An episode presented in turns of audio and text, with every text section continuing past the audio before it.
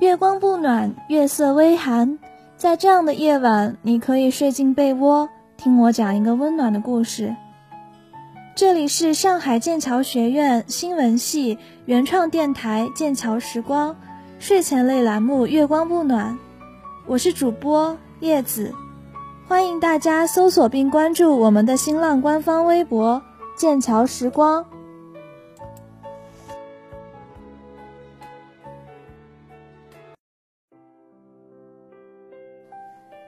考上大学，来到了上海。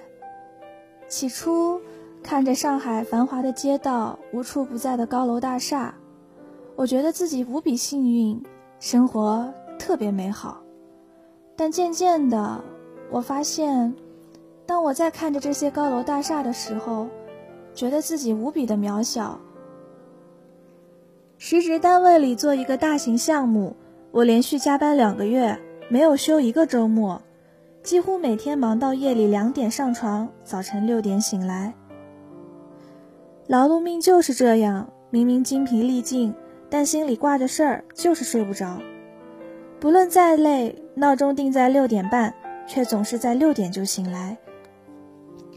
默默关上它，起床，头疼欲裂的刷牙换衣，带着上坟一般的心情去上班。疲惫是能让人麻木的。已经熬了太久了，就靠惯性的连轴转，琐事杂事，大大小小层出不穷的问题，声音、任务、电话，几百人的吃喝拉撒，感觉全身每一个细胞都被工作的齿轮挤榨出汁水，一个个干瘪下去，到最后几乎人畜不分了。那天下午，因为考察团的大巴司机脾气暴躁，且没有走高速，被大老板知道了。他一通电话轰到我的办公室来，不分青红皂白的把我骂了个劈头盖脸。熬了这么久，如马拉松最后的三公里，已经不知道什么是精疲力尽了。本以为百炼成钢，却还是在那通电话的瞬间，我突然很崩溃，哭到上气不接下气。原来人最受不了的不是吃苦，而是你不知道这份苦吃来是为了什么。想起这两个月来累死累活的日子，真是谁知盘中餐，粒粒皆辛苦。到头来不过是被吃饭的人尝了一口，咬到了一粒沙，便破口大骂，整盒米饭都扔掉了。什么叫人长大了？人长大了，就是遇到这种事，哭完，整理了声音和情绪，继续淡定加班到晚上的九点，像平时那样收拾东西回家。当然，什么叫人老去了？老去了就是遇到这种事，压根再不会哭了。走出大楼，抬头一看，月光清寒，只一脸角光。静静地悬着，暗蓝苍穹，层云如海。不知怎的，想起诗人的一句：“天空一无所有，为何给我安慰？”眼底微微一阵发潮。月色至静，办公楼背后的空地上，一台破收音机嚷着俗不可耐的印度舞音乐，巨大声。一群大妈在欢快地跳健身操。围成一大圈，活像僵尸一般，平举双手，一个接一个，缓缓绕圈转动。他们的表情如此欢快，看上去很无辜，让我忍不住想：如果这辈子就是这样，从青春到暮年，不过每天上班下班，退休了在空地上跳跳广场舞，是不是等于白活了？够了，去你的狗日的生活！仁至义尽的搞完了项目那摊子事后，我心平气和的去辞职了。毕竟是有选择的人，我本来就不指望那六百元的工资和一千元的绩效过活。两千字的辞职信里，我写的有些悲壮淋漓，不愿意多年后回过头去看。一生爬过的高峰，只有上下班高峰。所有领导都通情达理，表示理解，说让你待在这里确实屈才了。我们也不明白你为什么要来这里。本来以为就此顺顺利利走人了事了，从此在他们懒得工作了，只管周游世界、喂马劈柴、关心粮食和蔬菜。可是没有想到，就在发了邮件那天夜里，大老板，啊，就是那个电话里骂我的。他却不让我走，也是身居高位的人了，深更半夜给我回邮件，写一长串话挽留我，说我也会更正我做事的方式。末了又追加一封单独的邮件，真的不要走，五个字，啪啪啪三个感叹号。第二天是一上午的工作会议，足足开到中午一点半。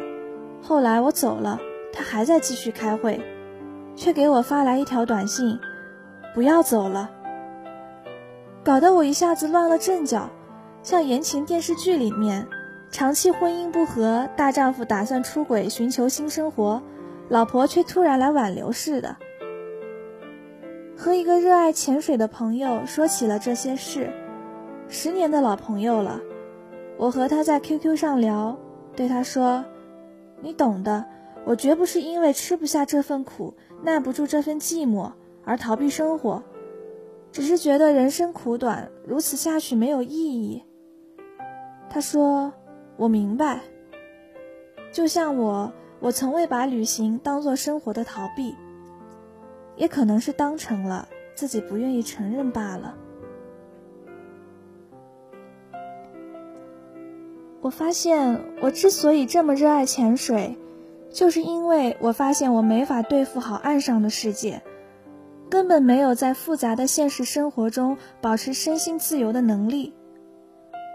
我们辞职旅行，但我们终归要回到原来的生活中。生活就是，不论你是在巴黎，在布宜诺斯艾利斯，在鞍山，还是在大理。你都需要一个房间、一张床，需要衣食住行。做一个良心未泯的入世的人吧。要承认，我们都没办法做到彻底巡视、周游世界、喂马劈柴。一个人要承认自己的局限是很不容易的。曾经，我比谁都爱炫耀那一套东西。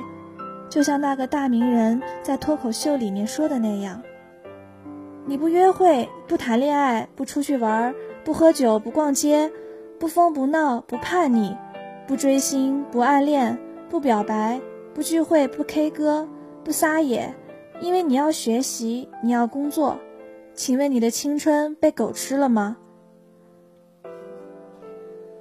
但我现在更想问那个大名人。你是靠约会、恋爱、出去玩、喝酒、逛街、疯闹、叛逆、追星、暗恋、表白、聚会、K 歌、撒野，才成为你的吗？抱歉，我还是要再提一次这条微博。你苦战通宵时，布里斯班的灯鱼已划过珊瑚丛；你赶场招聘会时，蒙巴萨的小蟹刚溜出渔夫的掌心。你写程序代码时，布拉格的电车正晃过金色夕阳。但我现在只想说，对于我们绝大多数投胎技术活不好、不是富二代、官二代的人来说，不苦战通宵、不敢招聘会、不写程序代码，怎么可能有钱、有能力去看布里斯班的灯鱼，去蒙巴萨看渔夫，去布拉格看夕阳呢？别扯了。我能明白，人人都爱美丽与精致的东西，虚构于荧幕或纸面的生活，往往忧郁、奢华、精致、悠闲。面孔美丽、身材高挑的年轻男女，白天坐在咖啡店聊天，晚上在夜店狂欢，没完没了的朋友聚会和环球旅行，早晨起床的时候也是一脸精致妆容。发型一丝不乱，没有眼屎，也不用急着尿尿，而是深情款款和恋人展开措辞考究的对话。当然，这情有可原。除却商业因素、大众审美不谈，可能是现实生活已然如此苍白刻薄，使我们十足疲惫，难得休息一刻，因此宁愿看一些美丽而轻松的虚构。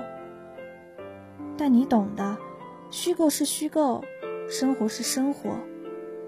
制造那个虚构的人，自己都不是按照虚构中那样生活的，所以别上当了。努力学习，努力工作，就等于青春被狗吃了吗？每天挤公交、挤地铁，按时上班下班的日子，反而是毫无意义了吗？去你的！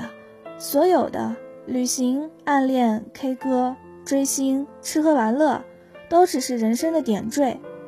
你知道的，你不可能这样度过一生。除非你只想苦修投胎术，成为一个富二代。那么，所有的富二代都是奋斗过的。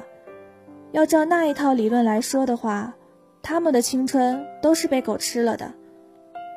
他们曾经拼命学习和工作的日子，也都是毫无意义的。毕竟，就连傍富婆和傍大款，都是需要学习的，需要忍耐的，需要工作的，还有梦破碎的危险。是的。我们在高三时做过的那些该死的题，和我们现在工作中这些该死的事情，那些艰苦时吃的泡面，跑客户时骑过的自行车都没有意义。但是我们必须要经过这些无意义，才能积累成一个有意义的人生。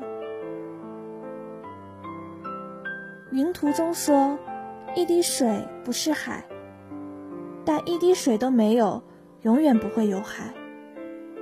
扯远了，这个故事的结局就是，我并未一意孤行，而是暂时接受了他们的挽留，因为挽留就像嫉妒，是一个人对另一个人最大的肯定。弱者总是在自己感觉最糟糕的时候辞职离开，寄希望于环境的改变能带点什么，而强者。是在自己感觉最好的时候辞职离开，寻求更高更远的天地。这话不是我说的，俞敏洪说的，大意如此。要相信你所做的总有意义。燃烧吧，狗日的生活！今天的节目到这里就播讲完了，晚安，好梦。